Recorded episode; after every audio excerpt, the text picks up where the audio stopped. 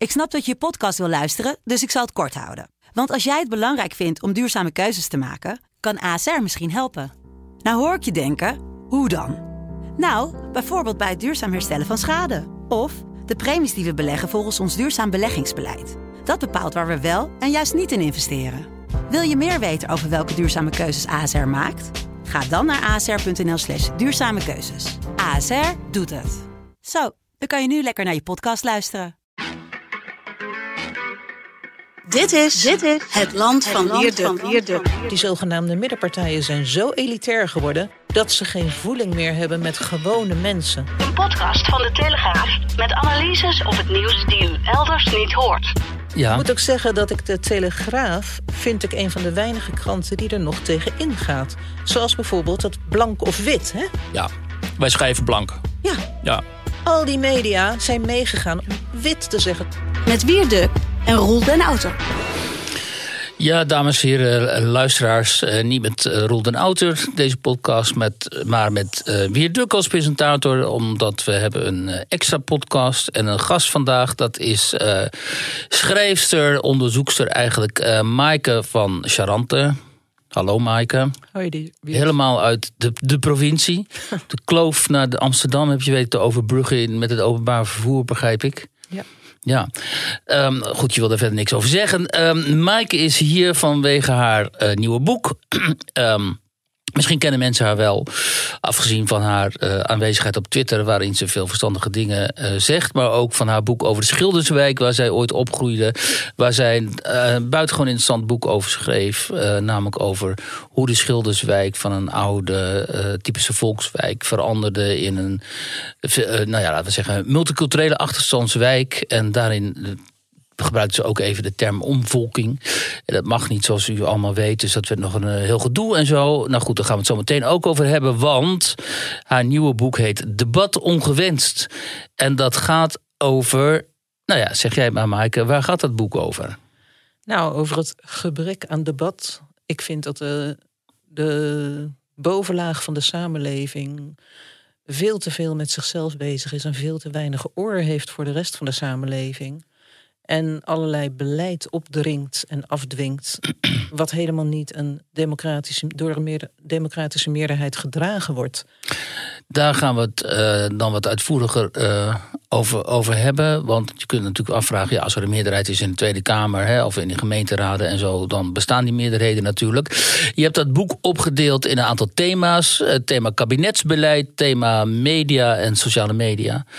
Thema debatweigeraars en dan als laatste thema thema grondrechten. Wat jij heel belangrijk vindt, dat zeg je ook in je voorwoordmening, dat je vooral die grondrechten en die aanval daarop die jij constateert in dit boek, dat je daar graag over wilt hebben. En dan een aantal, eh, zeg maar, categorie, nou ja, een aantal namen en ook ehm, eh, begrippen eh, die staan daarbij op de voorgrond. Ten eerste. ehm, de naam van uh, Kaisha Longren komt veel voor. Want zij is eh, toch wel instrumenteel geweest in, ehm, eh, in het kijken, in het, laat ik het zo zeggen, in, het, in de poging van de overheid, de voormalige kabinetten Rutte, om te zoeken naar manieren om mensen met afvallige, met, met laten we zeggen, niet. Ehm, met meningen die niet helemaal welgevallig waren om die eh, de mond te snoeren. Nou, dat moet jij mij zo meteen maar even uitleggen hoe dat precies zit. Dan de Twitter-files natuurlijk, daar heb je het over. Ook de, de, de Russia hoax, daar gaat het veel over. Nou ja, en nog allerlei andere eh, interessante zaken die... eh, die eh, ter discussie komen. Eh, wanneer, Maaike, begreep jij of voelde jij voor het eerst... ehm, of kwam bij jou die gedachte op dat debat hier in Nederland, dat, veel, dat, dat speelt zich eigenlijk eh, af binnen een heel beperkte kring. En allerlei meningen, opinies die daar buiten vallen, analyses ook, die komen eigenlijk helemaal niet eh, aan bod. Ehm, wat, was dat voor, wat is dan voor jou het debat? Waar zou zich dat moeten afspelen? En ehm, wanneer drong tot jou door dat kennelijk jij zelf ook, ehm, met jouw meningen, een, eh, allerlei alternatieve eh, platforms moest gaan zoeken? Ik denk dat eh, de moord op Fortuyn voor mij wel een enorme schok geweest is. Maar ik was toen. eh, ik had toen nog niet de tijd om me werkelijk te verdiepen in het nieuws. In Want wat deed er jij? speelde. Eh, je kan zeggen, ik was lid van de Zorgzame Samenleving. Ja. Ehm, ik heb vier zonen. Wij en mijn man en ik hebben vier zonen. En dat was een heel intensief gezin, waarvan alles in gebeurde altijd. En ik heb ook nog, en dat was toen Fortuin vermoord werd. In die tijd zat ik in een rolstoel, vijf jaar lang. Dus ik heb ook het en nodige meegemaakt, waardoor ik eh, niet helemaal eh, mee kon draaien, zou ik maar zeggen, in allerlei zaken. Daarna ben ik onbevoegd voor de klas gekomen. Want, eh, de, de inspectie verleent al heel lang dispensatie Mhm.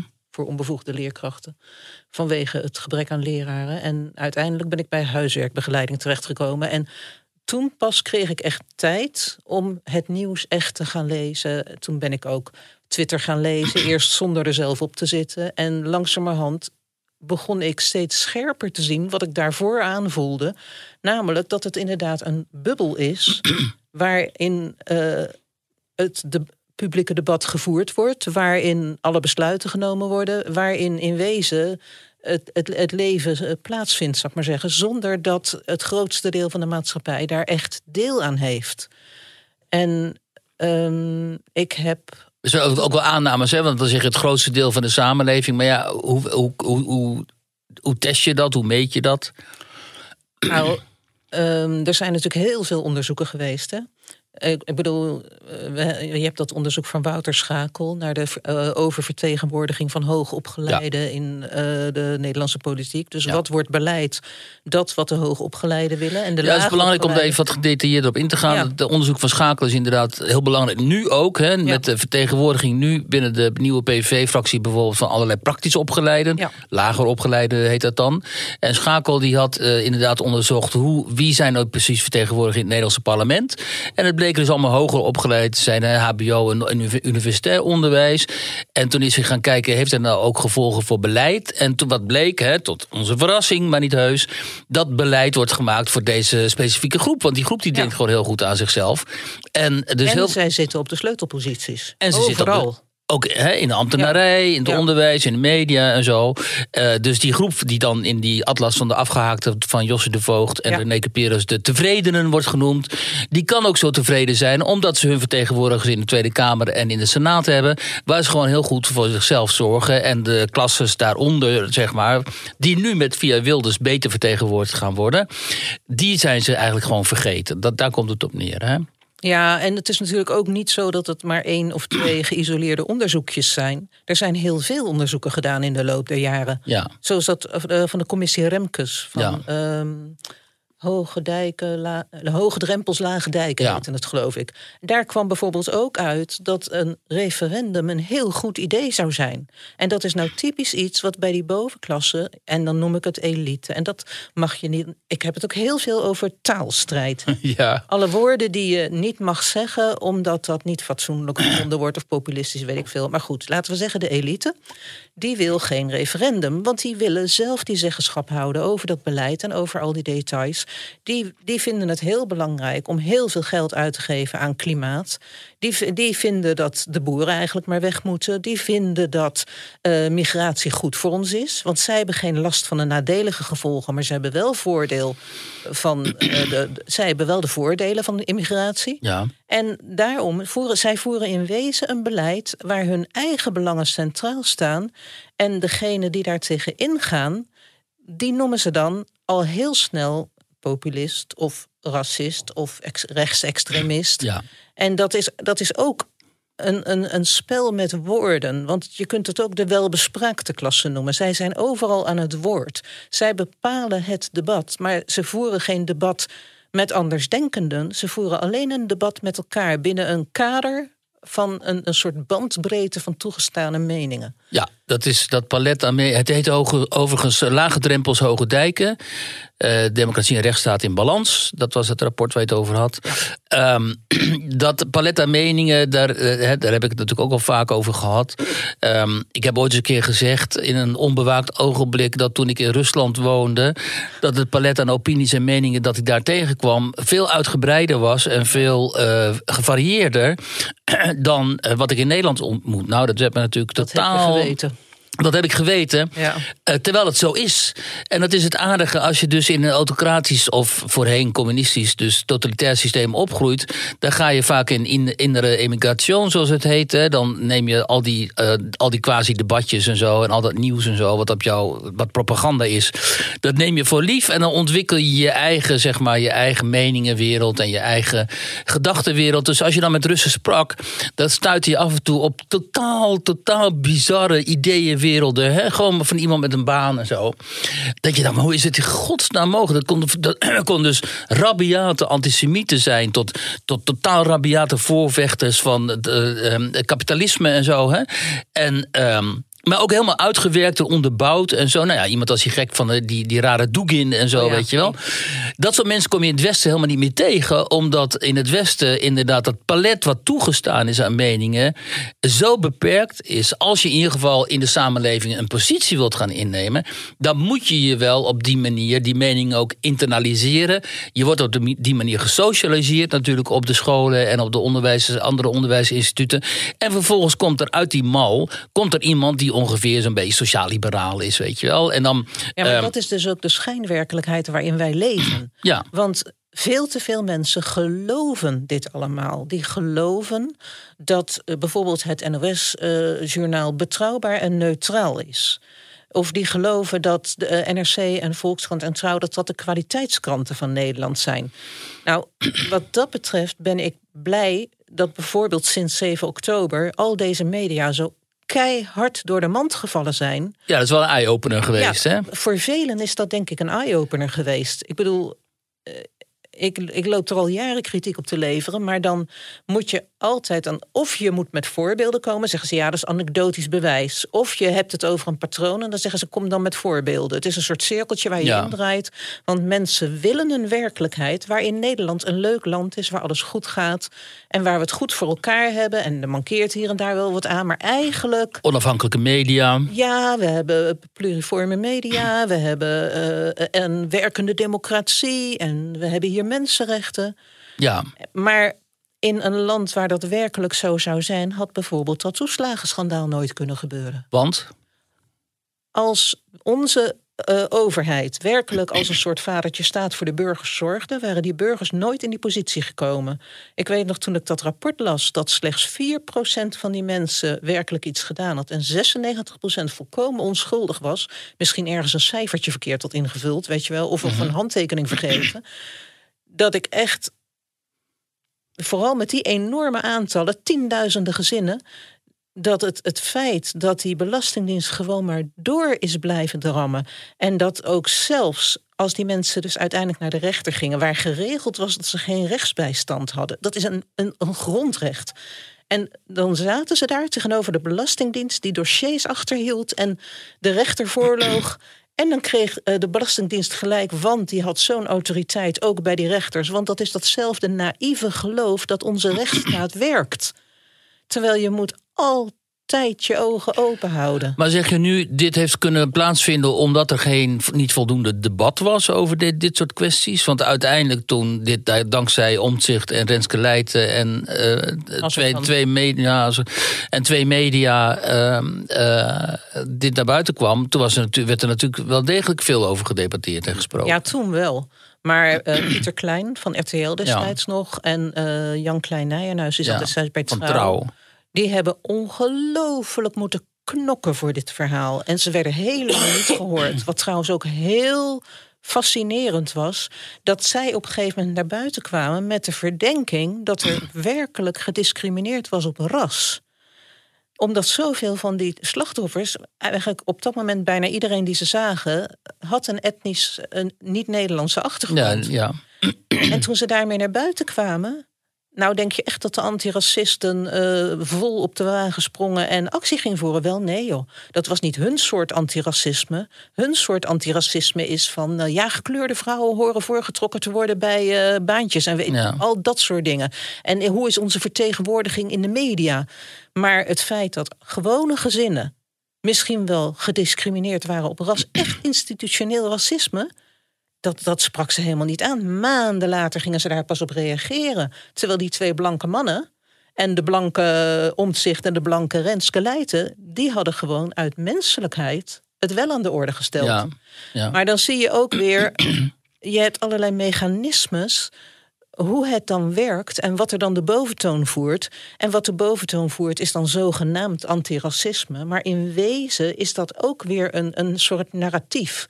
Maar het is niet een werkelijk doorvoeld gevoel dat iedereen gelijke rechten zou moeten hebben. En dat onrecht ook van de staat kan komen of, of van de bovenlaag. Je zegt eigenlijk ook de, de journalistiek, media zijn te weinig kritisch uh, op de macht. Um, laten we even kijken naar die persoon van uh, Keizer Olongren, want dat vind ik interessant, omdat je daar in je boek ook best veel aandacht aan besteedt. Ja. Uh, waar, wat symboliseert zij voor jou, deze, deze mevrouw? Nou, ik heb idee dat zij vrij makkelijk haar mond voorbij praat, maar dat zij zegt hoeveel van deze mensen denken. En er was een uh, interview van haar bij Eva Jinek. Dat heb ik uh, destijds heb ik daar een volledige transcript van uitgeschreven en het becommentarieerd. Een ja. korte versie zit in het boek. En daarin zei zij dingen die in wezen heel erg schokkend waren, maar waar vrijwel niemand door geschokt was. Ook niet de mensen aan tafel destijds. Nee, en daar zaten journalisten aan tafel. Twee NOS-journalisten en Eva Jinek natuurlijk. En, oh ja, en die Angela de Jong. Oh ja.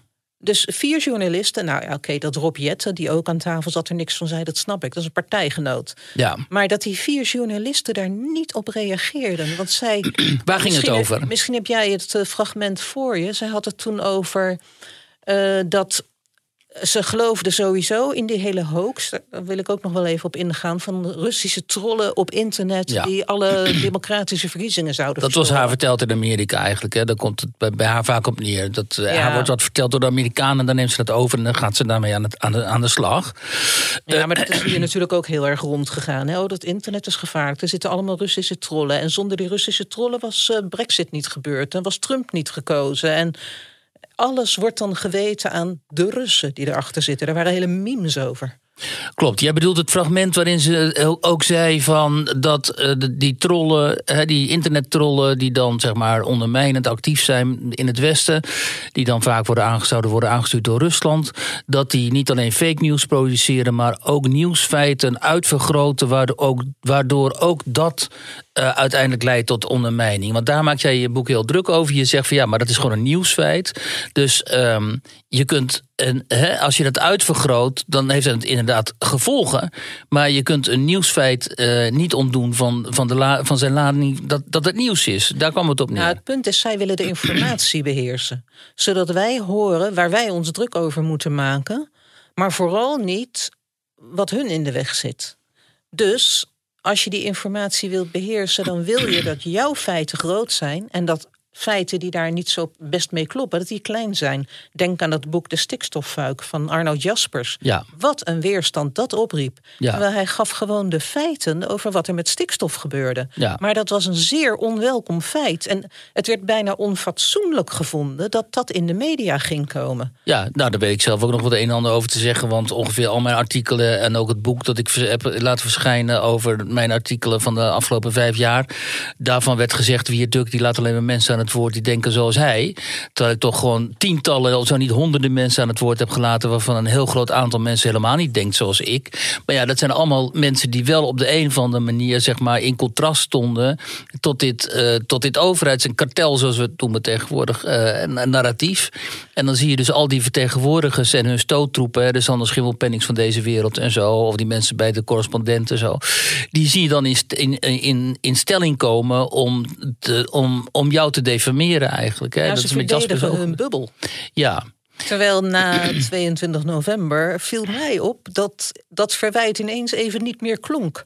Want je was wat de enige die, nou niet de enige, maar een van de weinigen die van tevoren zag aankomen dat de PVV heel dik ging winnen. Ja, dus ze kunnen mij niet, niet meer zoveel verwijten nu. Wat, wat, wat er nu gebeurt, maar dit terzijde van jouw boek... maar wat er nu gebeurt, is dat vanuit die inner circle... mensen opstaan, hè, zoals Ja. die Arjan van Velen, die Ja. columnist... die nou uh, allemaal as op, zijn, op hun hoofd gaan strooien en zeggen... oh god, we hebben het helemaal fout gedaan. Wat dit gure land, dit is niet veroorzaakt door de PVV-kiezers... maar het is, dat is gecreëerd door ons. Ja. En we moeten nu toch wel aan innerlijke reflectie gaan doen en zo.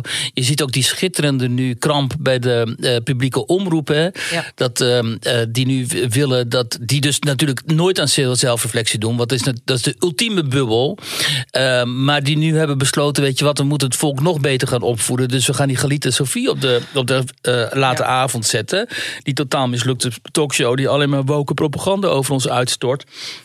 En dan ontstaat er enorme paniek als uh, Fidan Ekens dan uh, uh, de, naar buiten brengt dat, er gewoon, dat het gewoon een politieke beslissing is. Dat er een progressief linksblok moet komen ja, bij de en dan NPO. beginnen al die slachtofferverheerlijkers beginnen haar te waarschuwen dat zij een slachtofferrol zoekt. Nou, niet, dat niet alleen. Ze wordt ook gewoon pontificaal. Zag Ja. ik ook weer nu in de Volkskrant door Sander Schimmel ben ik bijvoorbeeld gewoon pontificaal aangevallen. Ja, ja. En eh, van zo van ja, die deugt niet. En eh, je moet niet zo jammeren, je moet niet zo janken en zo.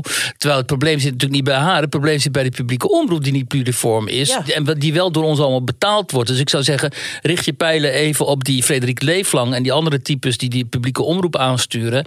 En vraag even bij hun hoe dit nou precies zit. En waarom zij niet gewoon ook een fatsoenlijk rechtsgeluid, of rechtsgeluid, een fatsoenlijk conservatief, nou ja, een fatsoenlijk. Ja, maar moet je kijken hoe ze gereageerd hebben op ongehoord Nederland. Nou ja, daar komen we natuurlijk op dat is natuurlijk zometeen. een groot stuk. Maar Ja. oh, even terugkomend op Kasia Longren. Ja. Want die had het er dus over dat op het moment dat het nieuws zomaar vrij is op internet en mensen gewoon maar eh, hun eigen eh, prioriteiten naar voren kunnen brengen, want daar kwam het op neer, dan. eh, ze had het erover van dat dat je niet moet krijgen dat de zaak een beetje van beide kanten belicht wordt.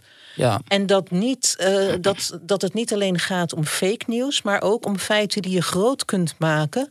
Waardoor eh, groepen tegen elkaar worden opgezet. Precies, dat, be- dat bedoelde ik net te Dat- zeggen, dat, maar dat eh, zei ik niet. bedoelde ja, jij, Ja, ja. ja. En ik vond dat ongelooflijk schokkend, omdat daar, daarmee zei ze dus in wezen: ik wil niet alle feiten op tafel, maar alleen de feiten die mij uitkomen. Ik wil niet dat mensen in debat gaan. Ik wil dat iedereen gewoon braaf op zijn plekje blijft, ons vertrouwt en het allemaal aan ons overlaat. Daar kwam het op neer. En dan denk ik, dat is een mentaliteit die vind ik doodgriezelig als die alomtegenwoordig is bij de bovenlaag van onze samenleving. En daarbij wil ik helemaal niet beweren, dat schrijf ik ook, dat iedereen in de bovenlaag van onze samenleving zo is. Want er zijn overal ook mensen die wel aan de bel trekken. Maar het is wel een minderheid. En de meerderheid vertoont een griezelig kuddegedrag. En in, als dat gebeurt in de groep die in wezen de macht heeft in een samenleving, dan zitten we in een heel gevaarlijk proces. En dat vind ik echt. Eh, ja, dat eh, kan ik beamen, omdat, en daar schrijf je ook over, bijvoorbeeld in de Oekraïne-crisis, dat mij ontstellend heeft geërgerd en ook eh, zorg heeft gebaard. Dat is dat zo zonder meer de, de Russische staatsmedia als Russia Today en ook dat Sputnik, wat veel slechter is trouwens, Ja. ehm, eh, uit de lucht werden gehaald. Die werden gewoon boem verboden. En dat was een E EU een EU-brede Een- beslissing. Een EU-brede beslissing, En dat inderdaad. gebeurde gewoon. Dat wij dat niet meer zouden tot ons mogen nemen. Ja. Want dat was dan Russische propaganda. Terwijl ik heb eh, reportages gezien bij Russia Today. Dus van overal, hè, de staats, het staatsorgaan. En zeker, Hm. nu zijn ze totaal ontspoord en zo. Maar ik heb in het verleden reportages gezien bij Russia Today... die je bij ons gewoon niet zag. Hè, omdat Ja. die inderdaad totaal andere kant van de werkelijkheid lieten zien. En dat is gewoon super interessant. Dan denk je, hé, hey, weet je, zo kan het ook. Bijvoorbeeld over immigratie en Ja. zo. En, eh, en eh, voordat mensen nu op Twitter gaan zeggen... oh, Viaduct die zit Russia Today goed te praten. Nee, helemaal niet. Alleen, waarom worden wij door de overheid... als een soort schaapachtige kinderen eh, beschouwd... die geen onderscheid kunnen maken in wat, welk nieuws ehm, voor hen... ehm, eh, acceptabel is en, en, en wat niet. Dan moet je het toch eerst onder ogen kunnen krijgen, eh, lijkt mij. En nu gaat de overheid er al tussen zitten... en die verbiedt überhaupt dat wij te zien krijgen. Ja, en de overheid gedraagt zich als een vadertje staat... die ons de hele tijd op wil voeden van... oh, we leggen het nog een keer uit en nog een keer en nog Ja. een keer. En zij vertellen ons welke normen en waarden wij moeten hebben... gesteund daarin. Ik heb het over de nieuwe adel en de geestelijkheid. Hè? Ja, Het grappige Precies, was, ja. ik heb dat al eens opgeschreven... en toen later zag ik het boek van Joel Kotkin. ja, ja, die had het er ook over. Nee, neo-feudalism, hè? Ja, dat klopt. Kotkin. Maar Ja. dat mechanisme, dat zit als het ware in onze genen ook, hè, als maatschappij. Dat wij neigen naar een maatschappij waarin er een adel is die de, de macht heeft en de besluiten neemt en regeert en recht spreekt. En een geestelijkheid Ja. die vertelt wat de normen en de waarden zijn. Dat zijn dan bij ons nu de journalisten, de universitaire ja. ja. En dan heb je dus logischerwijs ook de horigen. En dat zijn de mensen die in wezen geen rechten hebben. Ja, er zitten twee dingen in. eh, in die analyse. eh, in, in het geval van Nederland had je misschien beter over de regenten kunnen hebben, natuurlijk, in plaats van over de adel.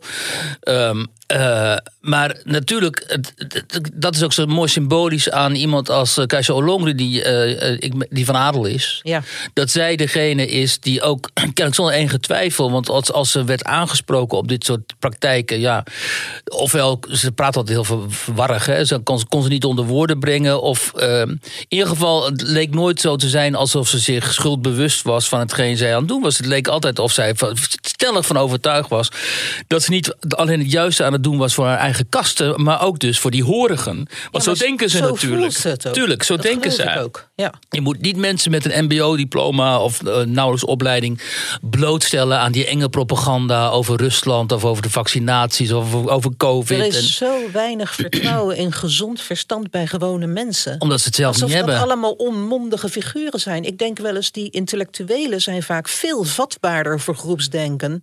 dan de loodgieters en de bouwvakkers en, en, en de stratenmakers, Nou, dat hoor. hebben we onder COVID wel gezien natuurlijk. En tijdens de pandemie. Ja, ook hè. dat.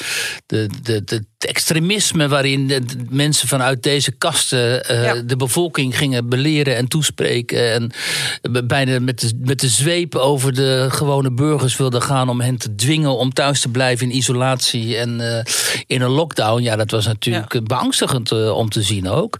Ehm, En het gebrek aan weerstand ook tegen werkelijk dictatoriaal beleid. ja. Dat vond ik heel schokkend. Dat, dat, ik, heb, ik schrijf ook over die avondklok hoe Mark Rutte dat doorgedrukt heeft. En dat hij gewoon stond te liggen in de Kamer over de feiten. Terwijl diezelfde feiten die dezelfde dag nog in NRC stonden. Dus iedereen kon het weten.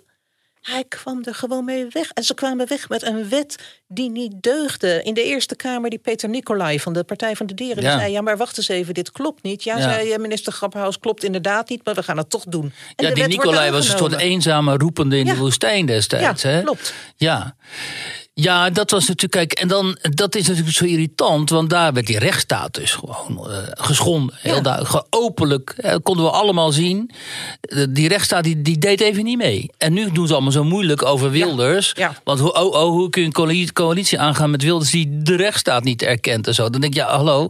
Als, Eh, alsof die andere politici, Rutte, hoe vaak die de grondwet geschonden heeft. Ja. En dan denk ik, is die dan acceptabel? En dan ga je de PVV uitsluiten op rechtsstatelijke gronden. Terwijl eh, Alexandra van Huffelen gewoon tegen een mo- motie van de Kamer inging... en in, in, in de EU haar eigen gang ging over dat idee gebeuren. Ja, Nou, dat vond ze toch, toch wel beter voor ons. Dat ze dat Ja. toch maar tegen de wil van het parlement in. Ja, dat, toch ging doordrukken. Het is toch antidemocratisch? Ja, maar dan schieten wij als media natuurlijk ook tekort als wij niet zeggen, als wij zo'n van Huffelen niet gewoon. Nou ja, in, in principe hadden we natuurlijk voor moeten zorgen dat ze moest, oh, had moeten aftreden. Ja, Want dit, was, dit wel. kon natuurlijk Het helemaal had een, niet. een, een, een, een landsbrede rel moeten zijn. Ja. Totdat ze er opgestapt was. Ja, het kwam erop neer, staatssecretaris die moet een, een motie uitvoeren van de Kamer. Die is breed aangenomen. Ja. En eh, zij gaat vervolgens naar Brussel, of waar ging ze ook alweer naartoe. En ze doet precies wat, wat, wat dus indruist tegen de geest van die motie. En ze geneerde zich er niet eens voor. Nee, nee ze ze, stond het met een totaal arrogant hoofd. En dan denk ik ook, D66, dat is typisch dan zo'n regentenpartij. Hè? ja. Maar die komen overal mee weg, omdat zij... eh, zij zijn ons soort mensen in de bubbel die ertoe doet. ja, klopt, ja. En daarom komen ze overal mee weg met de meest grove schendingen van de grondwet, van wat je maar wilt. Want zij zijn ons soort mensen, zij mogen dit. Je hebt wel een mooi voorbeeld van hoe zie je deze mensen dan ons soort mensen zijn, ook voor journalisten. In eh, het interview dat eh, Eva Jinek had met eh, Hillary Clinton. Hè? Ja, ja. En die, die zich dus kennelijk helemaal identificeert met de Clintons ook. En dan zegt van mijn hele leven lang heb ik naar jou en Bill gekeken. Van als er iets was, als iets niet goed ging in mijn leven, dan dacht ik wat zullen Hillary en Bill ervan vinden. En, en deze foto van jou, die heeft altijd naast mijn bed gestaan of zo. Hè? En dan, die ging altijd mee met verhuizingen. en schaamteloos. En zij geldt nog altijd als de diva van de Nederlandse interview eh, talkshow Ze krijgt nou weer, weet ik wat voor vooraanstaande positie. Eh, Dat, dat, die, die vrouw die heeft al zo vaak gefaald. Het is gewoon een spreekpop van de gevestigde orde. En ze ziet er dan leuk uit, geloof ik. Maar hallo zeg, dit is toch geen journalist? En, en ook trouwens in dat interview met Olongren...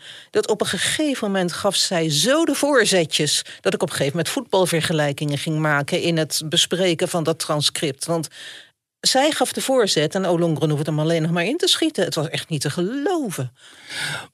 Hoe kijk je, sorry, hoe kijk je daar nou naar? Want jij komt in principe niet uit de journalistiek, Nee, hè? ik wel. Dus ik weet ongeveer Ja. wel hoe die hazen lopen en zo. Ik zie Ja. dat ook erg me dood natuurlijk, maar ja. Ehm, maar als je dan niet uit de journalistiek komt en je bent eigenlijk pas wat jij zei op, op wat latere leeftijd, ehm, je gaan, eh, gaan beseffen hoe die hazen lopen. Hoe, hoe, hoe is dan je, je gemoed, zeg maar, als je, die, als je dat ziet? Het was altijd al een beetje hoor. Toen ik in de jaren tachtig, toen woonden wij weer bij de Schilderswijk. En toen stonden de kranten er vol van hoe schandalig het toch wel niet was dat die Schilderswijkers dat er zoveel op Janmaat gestemd hadden. Oh ja. En Bah. ik dacht toen echt, zijn jullie helemaal gek geworden? Besef je wel in wat voor omstandigheden? Toen was net de, het verboden woord helemaal aan de gang. Dus De, de, de omvorming. Maar goed, dus die mensen waren een bange, zwaar belaagde minderheid in eigen wijk geworden. Alle jonge gezinnen waren al weg. Ze hadden te maken met enorme criminaliteit. Er waren, hele, er waren gewelddadige botsingen tussen de immigranten, de Surinamers, de Turken, de Oh ja? Marokkanen. ja? er gebeurde van alles. Het, het was echt niet veilig. En die mensen, die snakten om gehoord te worden dat er eindelijk eens naar hun wijk gekeken zou worden. Ja, die gingen van pure wanhoop op Janmaat stemmen. En vervolgens waren ze racisten. En dat ik echt toen al dacht... hoe haal je het in je hoofd om dat over deze mensen te schrijven? Want de PvdA die zorgde toen ook al niet voor hun. PvdA was altijd heel verdeeld.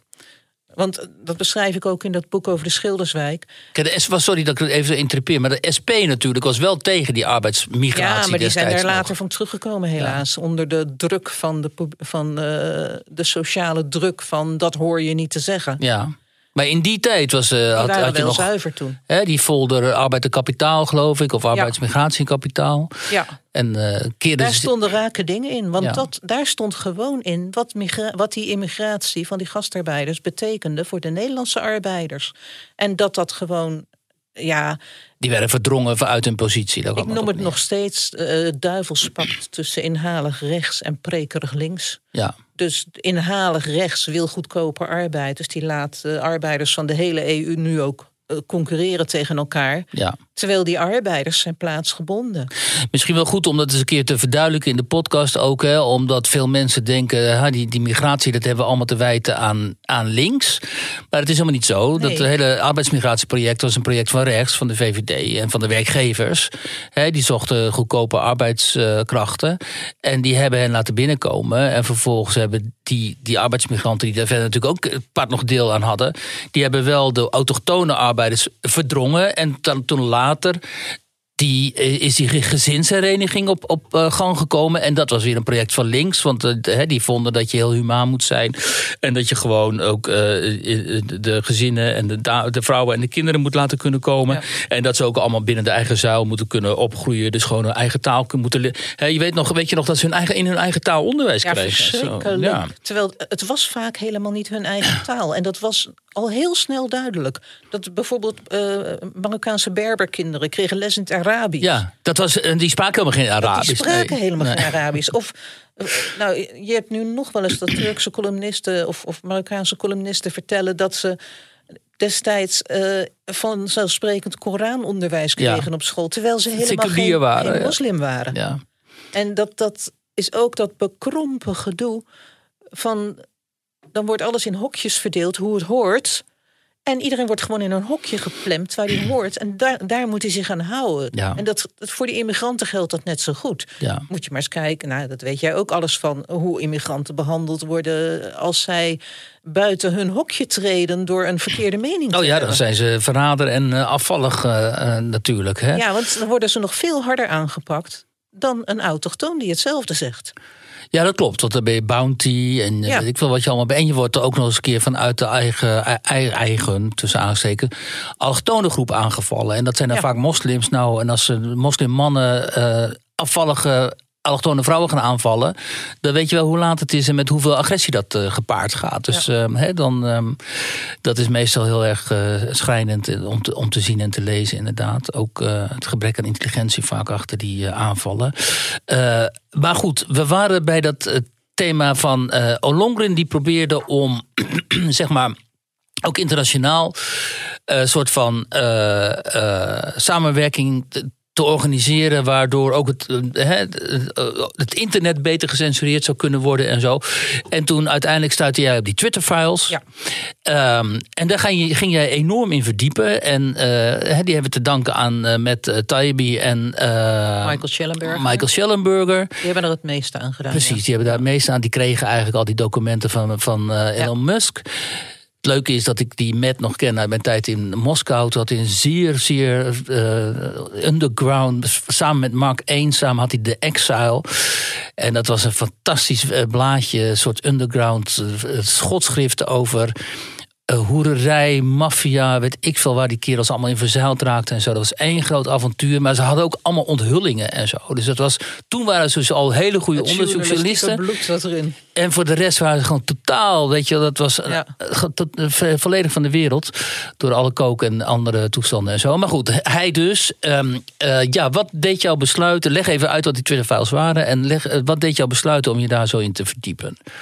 Nou, het begon natuurlijk dat Elon Musk nam Twitter over. En dat heeft hij toen gedaan omdat hij vond dat de censuur op Twitter uit de hand liep. Dat was met name die satirische site, de Babylon B, die werd Ja, geband ja. vanwege satire. Die Nou, super grappig is. Ja, Ja. inderdaad. Maar Dus een beetje rechts. een beetje rechts, foei. Ja. En dat was voor hem de druppel die de emmer deed overnomen. Toen heeft hij overlopen, toen heeft hij Twitter overgenomen. En hij is, heeft ook meteen een volgende stap gezet door te zeggen: ik geef journalisten toegang tot de archieven van Twitter om uit te zoeken of er nu werkelijk sprake is van censuur, van shadowbanning. Van shadowbanning is dus dat je tweets en zo onderdrukt worden, zodat je minder zichtbaar bent Ja. voor anderen, of dat hashtags onderdrukt worden, zodat ze niet populair worden. Nou, hij heeft dat openbaar gemaakt. Nou, en die journalisten zijn erin gedoken. Een heel team hoor, niet alleen die twee die we noemden, maar zij wel het meeste. En die kwamen dus tot de ontdekking dat er inderdaad eh, gecensureerd werd, maar vooral, en dat was het schokkende, dat dat heel erg uitging van de Amerikaanse overheid. De FBI zat diep in Twitter. Er waren heel veel. eh, dat is ook eh, erger geworden in de loop der jaren. Maar de FBI ver- vervulde een sleutelpositie. Die zorgde dat de hele Amerikaanse overheid toegang had tot Twitter. En dat er druk gezet werd op de juiste punten om te zorgen dat het juiste narratief werd gepromoot. En dat de minder gewenste meningen onderdrukt werden en de meer gewenste meningen naar boven konden komen.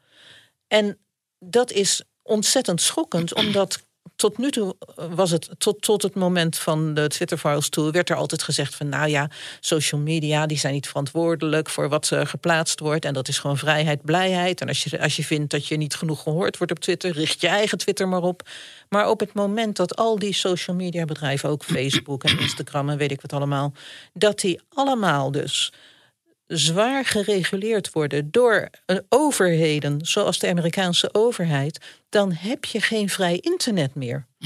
En wij hebben al, en daar heb ik dus ook, een, ook veel over geschreven in mijn boek, wij hebben al een media die behoorlijk gereguleerd is door allerlei factoren, waaronder, naar mijn mening, heel veel groepsdruk. Maar als dan ook de social media helemaal gereguleerd worden, waar is onze eh, vrijheid van informatie dan nog?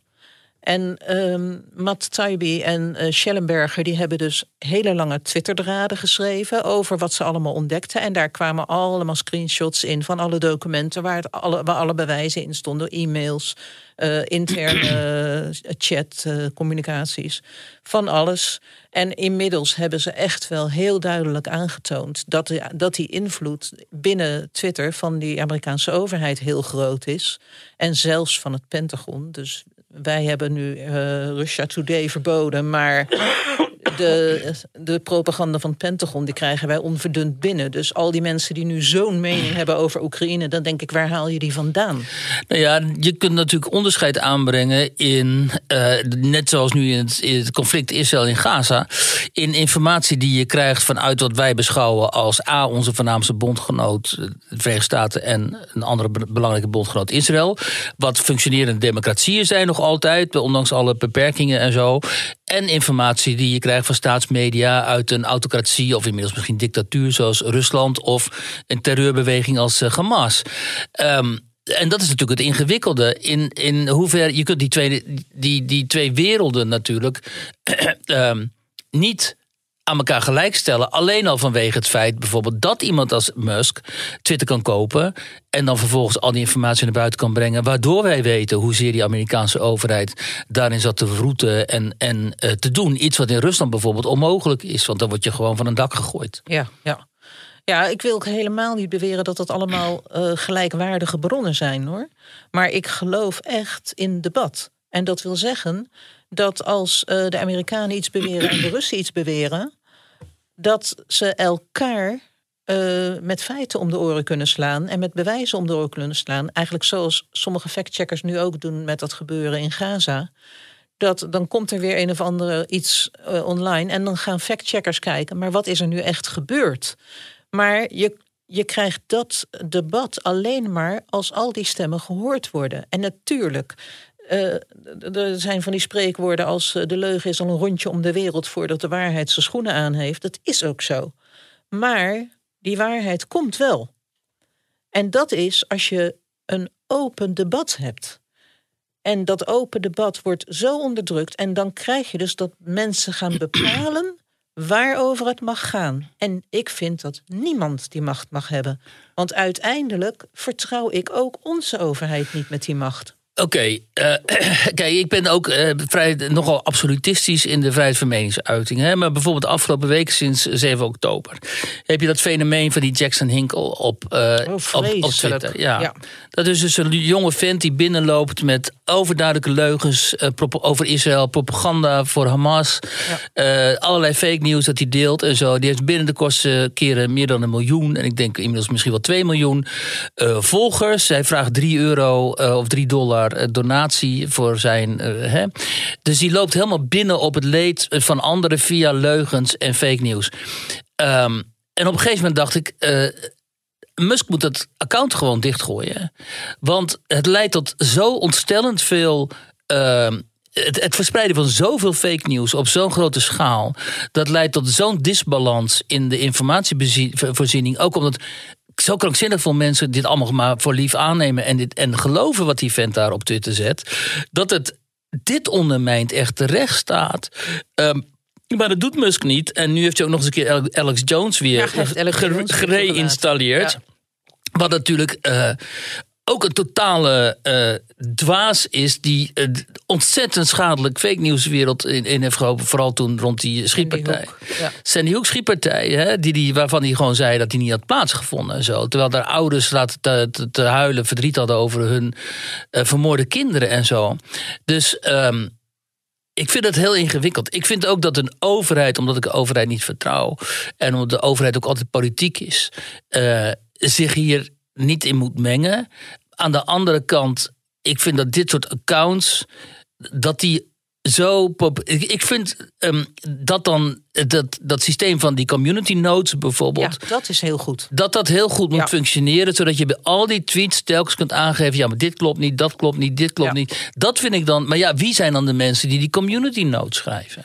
Nou ja, ze hebben dus. Uh... Dat is een systeem waar niet alle mensen zitten op Twitter natuurlijk. Dat is een systeem waarbij mensen die Twitter gebruiken eigenlijk, hè, die dan tweets zien die niet kloppen. En daar kunnen ze dan bij schrijven: ja, maar dit klopt niet en dat klopt niet. En, en dat heet dan een community note. Dus ja, en dan zetten ze er ook bronnen in. Ja. Zodat je kunt achterhalen waar zij vandaan halen dat het niet klopt. Ja. Bijvoorbeeld met een oorspronkelijke video of iets dergelijks. Maar het, de kracht van community notes is dat ze uh, de, degene die de community notes leveren, worden zelf ook beoordeeld of ze niet altijd dezelfde mening verkondigen en of ze eh, zelf fake news aanleveren. Want je kunt er dus uitgegooid worden als je dus zelf fake news aanlevert. Ja. En ehm, de makers van die community notes, het is natuurlijk allemaal nog in de kinderschoenen. Hè? Maar ze proberen dus ook linkse en rechtse mensen. Ja, links-rechts, wat betekent het nog? Ik, ik, ik noem het even als tegenstelling. Ja. Maar ze, ze proberen mensen van verschillende politieke richtingen daarin te krijgen, zodat het niet een echokamer wordt. En ik denk dat Community Notes een heel veelbelovend initiatief is, maar op dit moment is het nog te zwak. Want zoals die Jason Hinkel, die werd dus ook. Jackson. Volgens mij die Jackson Hinkel. Ik dacht Jason. nee, ik Nou ja. Jackson. Oh ja, whatever. Hinkel. Ja, Hinkel, ja. Daar zijn we het over eens. Ja. Ehm, die Hinkel is nu zo groot dat. Want eh, hij werd. eh, eh, op een gegeven moment had Musk ingesteld, juist vanwege mensen als hij.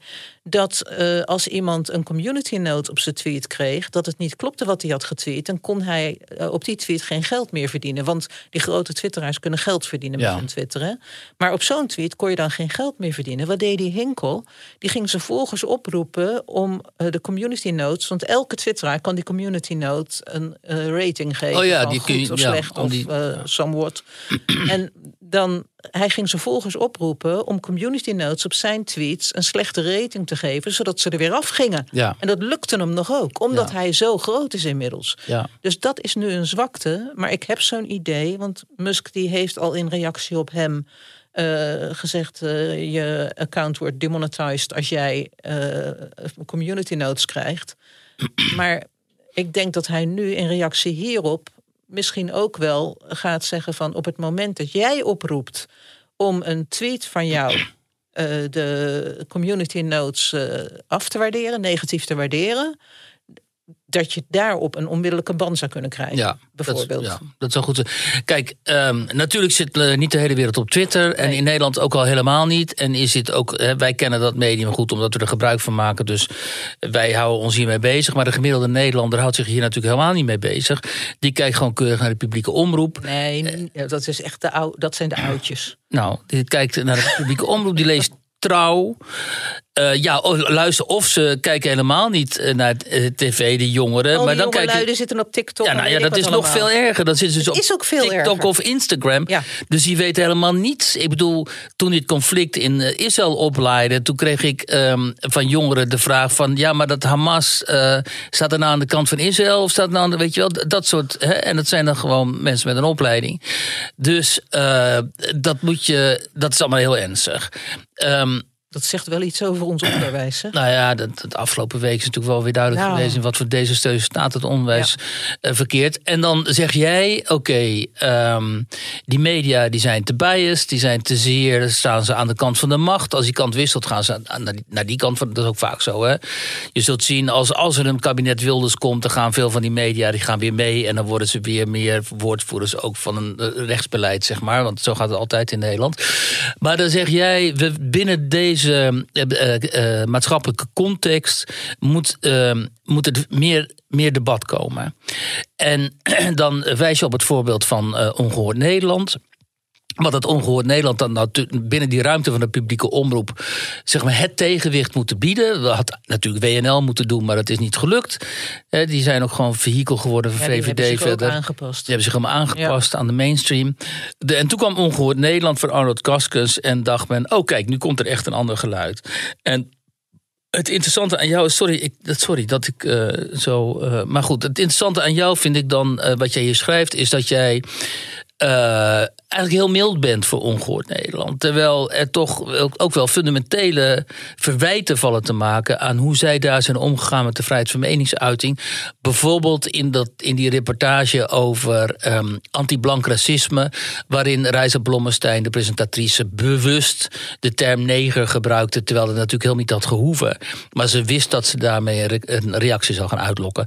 Eh van waar die eh, mildheid bij jou? Ik vind dat tegengeluid zo ontzettend hard nodig is, dat daar echt ruimte voor moet zijn. En ik weet nog heel goed, ik ben gelukkig oud genoeg om dat te weten, hoe de VPRO destijds opkwam. Zo, En hoe die. je scholde al alle christenen verrot. Het GVD was niet van de lucht. Ja. Het was, en het was zo provocerend. Ja. Ze, ze provoceerden waar ze maar Ja. konden. Maar de, als, als je de VPRO van toen beoordeeld had... en trouwens ook BNN, hè, Als je die beoordeeld had met de maat waarmee nu ongehoord Nederland gemeten wordt, dan waren ze er destijds binnen de kortste keren al uitgeknikkerd. Ja, na één uitzending. Ja, weet ik het. En dan denk ik. het Zie je is- de koningin aardappelen schillen? Weet je nog? Ja, ja, dan weet ik wat ze allemaal niet deden. Ja. Maar het, het was provoceren om het provoceren vaak. Ja. Maar dat hoort ook bij de vrijheid van meningsuiting en de vrijheid van pers. En ongehoord Nederland wordt heel goed bekeken. Dat is echt een, een, een, een toevoeging aan ons publieke bestel.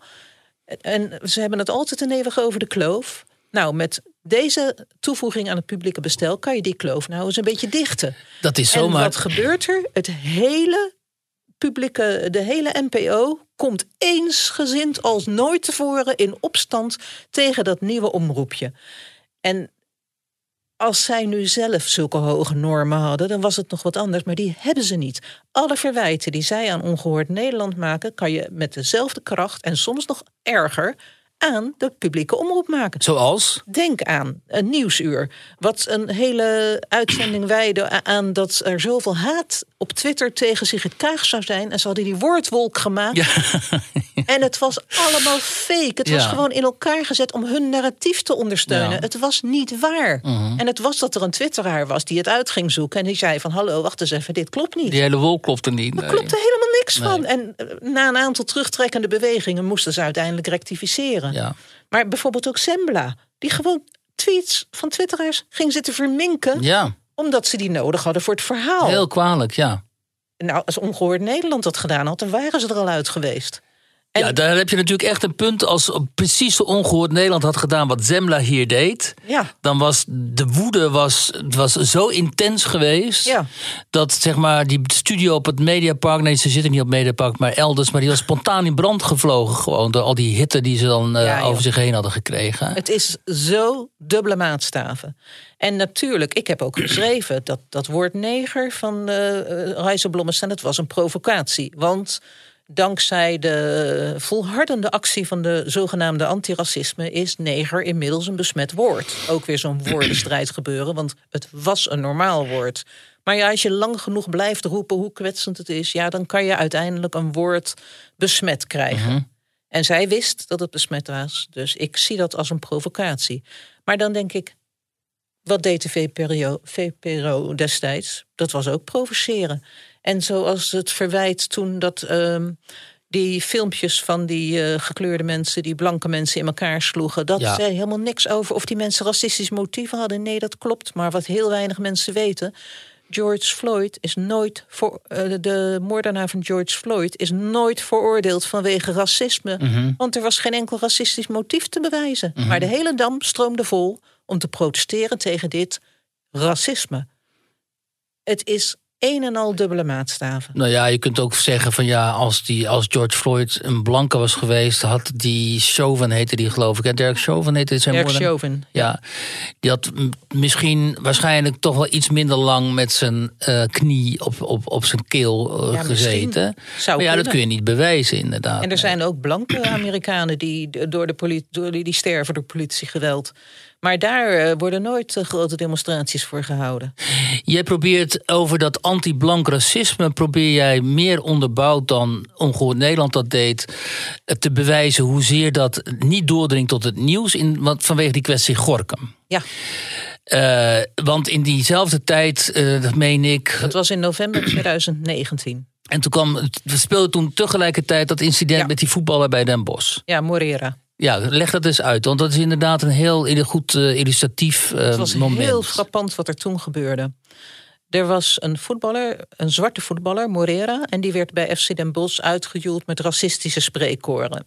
Nou, logischerwijs, eh, heel de bubbel was in oproer van... oh, racisme in Nederland, foei, foei, foei, foei, dit moeten we Ja. allemaal veroordelen. Talkshows, eh, kranten, alles aan de journaals, opening van het journaal... gewoon de hele Ja. mikmak. Ja, ook wel terecht natuurlijk, maar Ja, goed. eh, maar de vergelijking. In diezelfde week kwam naar buiten, dat ging over internet, filmpjes van kinderen van een jaar of veertien, blanke kinderen, die helemaal in elkaar getrapt werden door groepen blanke, eh, gekleurde tieners. En dat speelde dus in Gorkum. Er was daar blijkbaar een groep die het leuk vond om blanke kinderen af te rossen. Dus er kwamen meerdere filmpjes langs waarin dat dus te zien was. En dat waren ernstige mishandelingen met kopschoppen en alles. Die mishandelingen waren trouwens natuurlijk ook niet uniek, want we, hebben, we zien vaker van dat soort filmpjes. Maar toen, in één keer, was vijf gevallen in één, in één week, geloof ik. En dat was ook alle, was aangifte van gedaan. Het was ook echt gebeurd. De aandacht die dat kreeg, viel in het niet bij de aandacht voor een volwassen voetballer die uitgescholden was door hooligans op de tribune. In de eerste plaats is een minderjarig slachtoffer van een jaar of veertien veel kwetsbaarder dan een volwassen voetballer. In de tweede plaats is uitschelden veel minder erg dan helemaal in elkaar trappen. En het enige, de enige rechtvaardiging voor deze totaal verschillende behandeling was dat de kleuren andersom waren. En de, het opportunisme bij al die media. Want het, het racisme van die donkere eh, eh, tieners naar die blanke tieners werd alleen benoemd door Nausicaa Marbe. Dat mhm. was de enige die je kon vinden. En Onze columnisten. Al die kranten gescand. Verder werd het drie keer in, in al die artikelen genoemd dat uh, het ging om jongens van kleur die dat dan deden. Maar dan werd er heel, bijvoorbeeld, dan werd uh, uh, Wilders geciteerd. Oh ja, die moesten dan zeggen dat het ging om. Die had dan gezegd racisme en dan werd er meteen weer tegengesproken van dat dat helemaal niet bewezen was enzovoort. En dat, dat, dat totaal niet willen erkennen dat er misschien wel racistische motieven zitten bij zo'n groep donkere tieners die allemaal blanke kinderen uitkiest om in elkaar te rossen. Stel je nou eens voor, heb ik ook geschreven, dat er een groep blanke tieners was die meerdere keren een donker slachtoffer uitzoekt. Nou, mhm. reken maar dat dan uh, alle kranten rood gloeiend staan en alle, alle tv-stations en, en, en de Tweede. Het was ook nog zoiets, de Tweede Kamer, Ascher van de PvdA, die tweette toen heel trots dat hij Mark Rutte naar de Kamer had geroepen om te veroordelen dat die zwarte voetballer was uitgescholden. Oh, dat was Rutte's schuld, ja. Ja, maar dat was niet genoeg dat de staatssecretaris van Sport naar de mhm. Kamer kwam om te zeggen hoe de regering dit afkeurde. Nee, dat moest Rutte zelf komen doen. Oh, dat was hij daar trots op. heeft het nog een keer geretweet. Maar voor die blanke tieners die in elkaar gerost waren door een groep donkere tieners. Daar hoeft nog niet eens een staatssecretaris voor naar de Kamer te komen. Ja, jij, jij ervaart dit als groot onrecht, hè? Nou, ik vind dit een totaal. Weet je wat het is? Het is totaal krom. En elke Nederlander kan zien hoe krom het is. En de bubbel blijft maar in de eigen gerechtigheid uh, doorgaan dat zij het allemaal bij het goede eind hebben. Maar wat denk je dat die ouders denken van kinderen die op, op straat uh, lastiggevallen worden door donkere jongetjes? Als je racisme aan wil pakken, pak dan al het racisme aan. Want dit vreselijk selectieve gedoe dit zaait nou onvrede. Als je nou racisme in een samenleving wilt bevorderen, moet je dit doen. Jaar na jaar na jaar na jaar.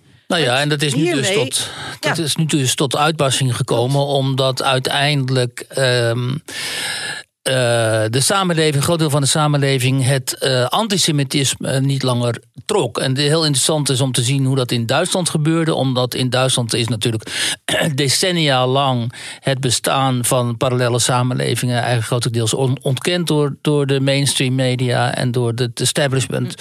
Uh, immigratie werd er altijd afgeschilderd als een, um, zegen. Als een zegen, als een verrijking en de islam als een religie van vrede. En men durfde vanwege het eigen oorlogsverleden. De, nooit iets kritisch te zeggen over hoe die, hoe die Duitse samenleving eigenlijk uh, uh, ondermijnd is voor een groot deel. Ook door die massale eh, immigratie en gebrekkige integratie. Maar pas toen die grote demonstraties daar ook plaatsvonden tegen, tegen Israël tegen de Joden eigenlijk en pro-Hamas.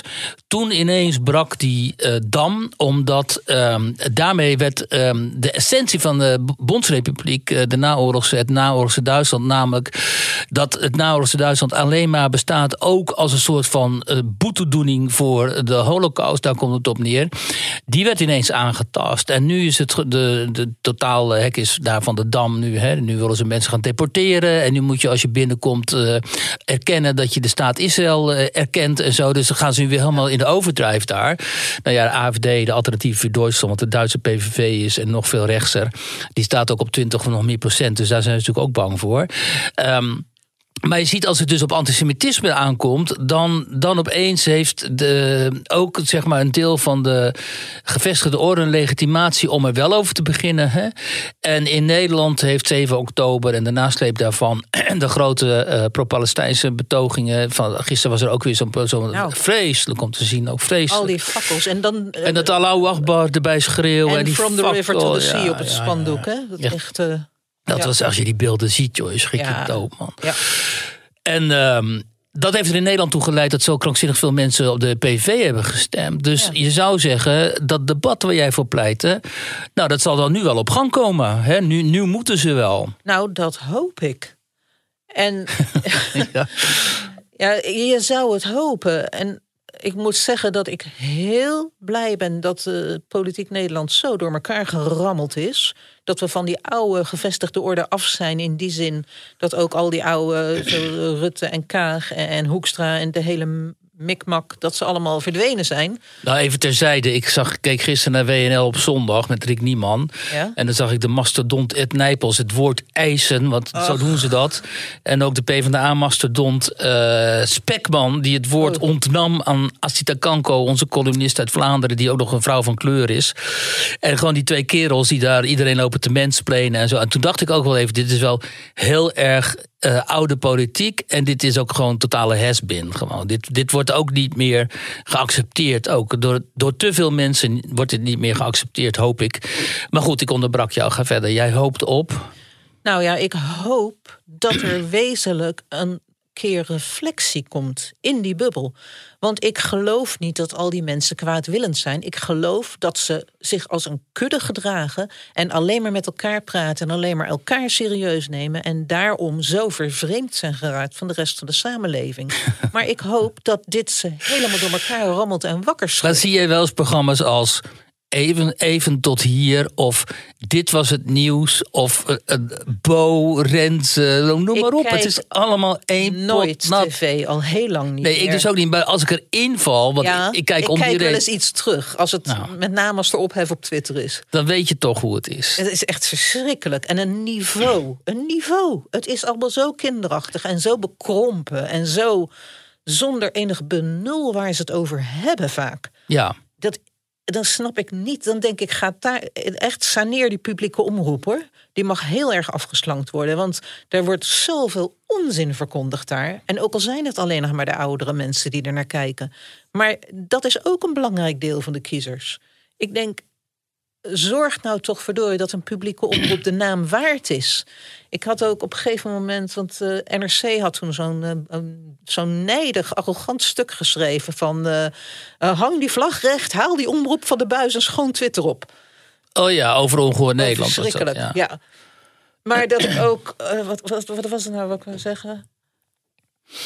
De, die, hele, die hele regenteske instelling dat zij wel eens even zullen bepalen. Oh ja, dat, dat ik schreef als commentaar van wat denken, wat, wat, wat, wat denkt dat gepeupel wel niet? Dat de publieke oproep voor iedereen is. Ja, ja bijvoorbeeld ja. Terwijl het dat leuk was, natuurlijk de hele opzet. Toen met die omgekeerde vlag was natuurlijk ook zo leuk, want die, deze mensen die, die hebben helemaal niets, niets met vlag vertoond. Dus die nee. Nederlandse vlag, dat zien ze als iets van oh weg ermee en zo. Ja.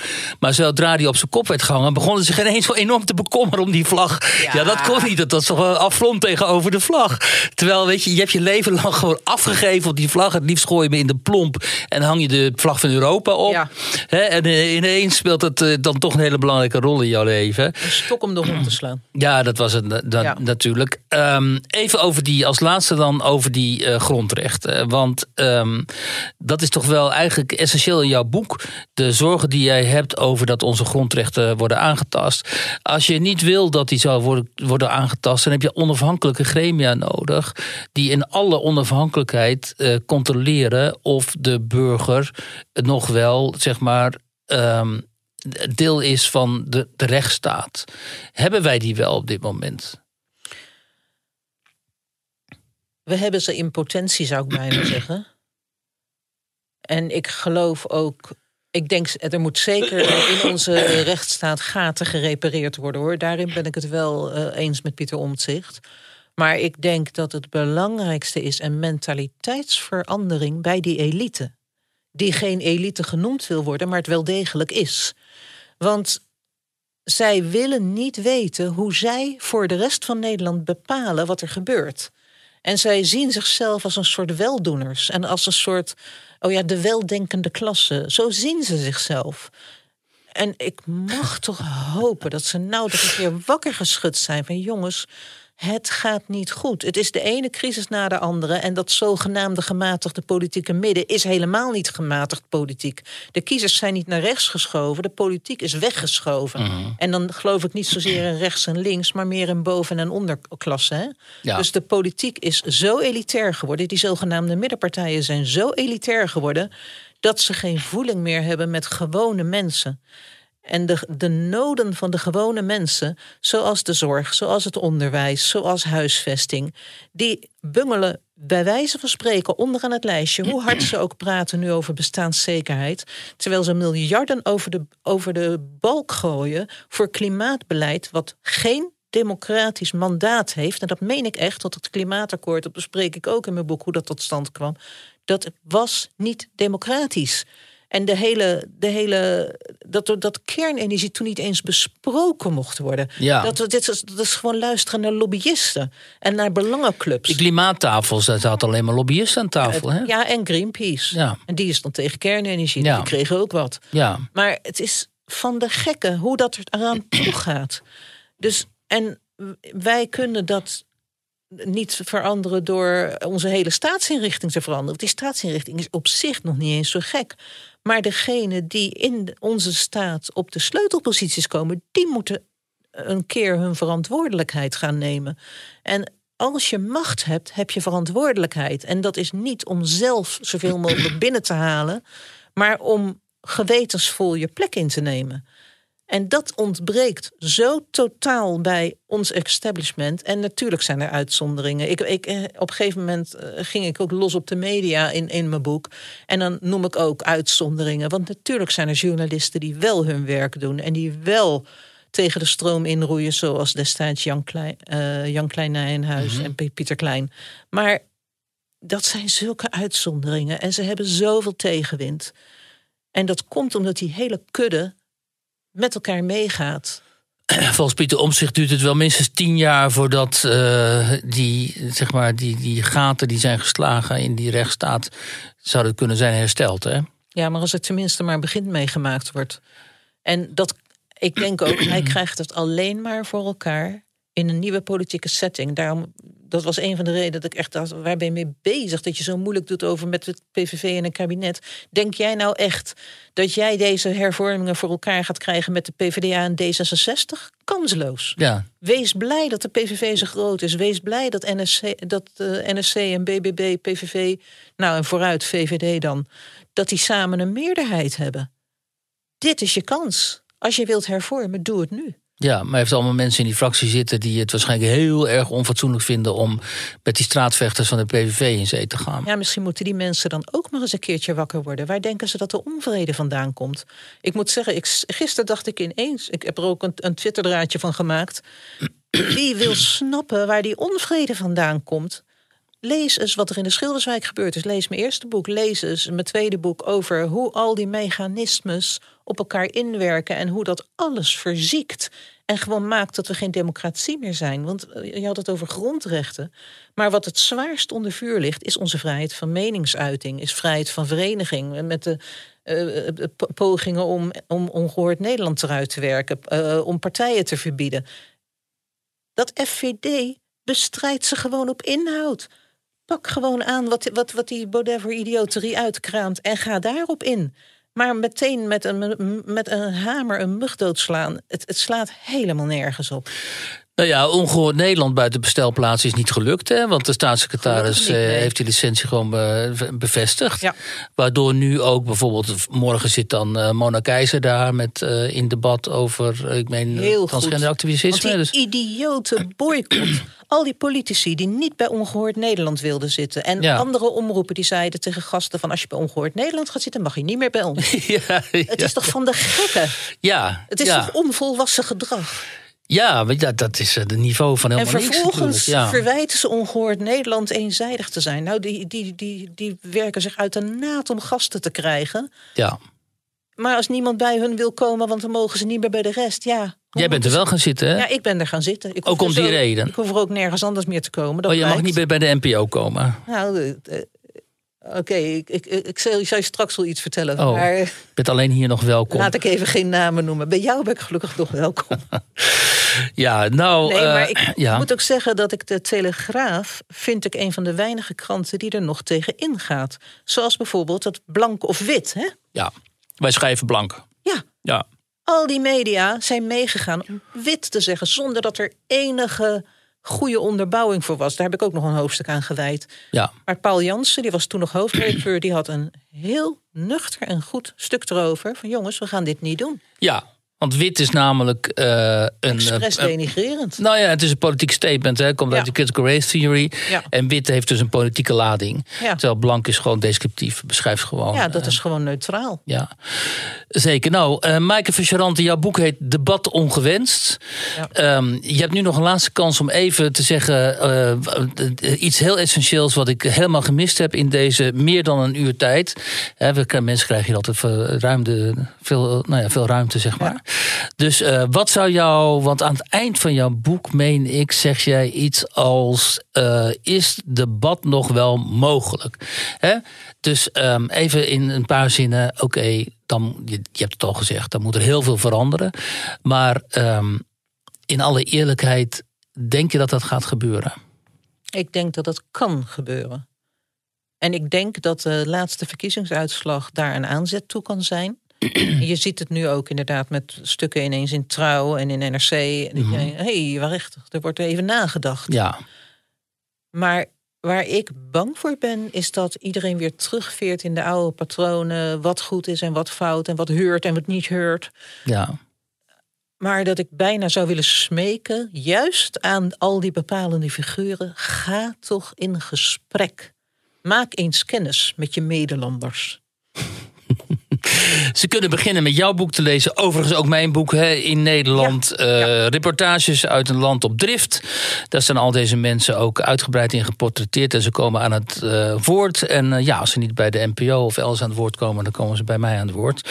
Dus ehm, er is nog altijd hoop in bange tijden. Ik denk dat dit de laatste kans is, eerlijk gezegd. Deze verkiezingsuitslag is zo, zo pregnant en zo duidelijk ook. Er zijn ook zoveel mensen die ook op Wilders hebben gekozen... die dit anders nooit zouden hebben gedaan, hebben ze mij ook toevertrouwd. En dit ook beschouwen als hun laatste mogelijkheid om het establishment, zoals zij dat noemen, te laten zien dat ze per se willen dat het een andere kant op gaat. Er zijn ook drie kwart, geloof ik, van alle kiezers die willen überhaupt dat er over rechts eh, Ja. eh, geregeerd gaat worden. Dus Twee ja, derde was het 65 procent. Precies, twee- twee derde. Flinke meerderheid. dat is natuurlijk Ja. een enorme meerderheid. En eh, dus ik zou ook willen zeggen tegen Pieter Omtzigt en alle anderen. ehm, grijp je kans. Ja. En, eh, en, en eh, Mona Keizer, die morgen bij Ongehoord Nederland zit, die kan altijd premier worden. En dan kan Geert in de fractie blijven. En die fractie van 37 mensen onder, onder de knoet houden. Wat jij. Ja. Mike, heel veel dank. Heel veel dank voor je komst. Nu moet je weer helemaal terug met de trein. Eh, ongetwijfeld nog tot, tot een volgende keer, tot je volgende boek. En dank dat je ons zoveel inzichten biedt. En ook op Twitter. Iedereen volg Maaike van Charante, want zij is een van de interessante twitteraars op Nederlands Twitter, zoals het heet. Dank je wel. Dankjewel.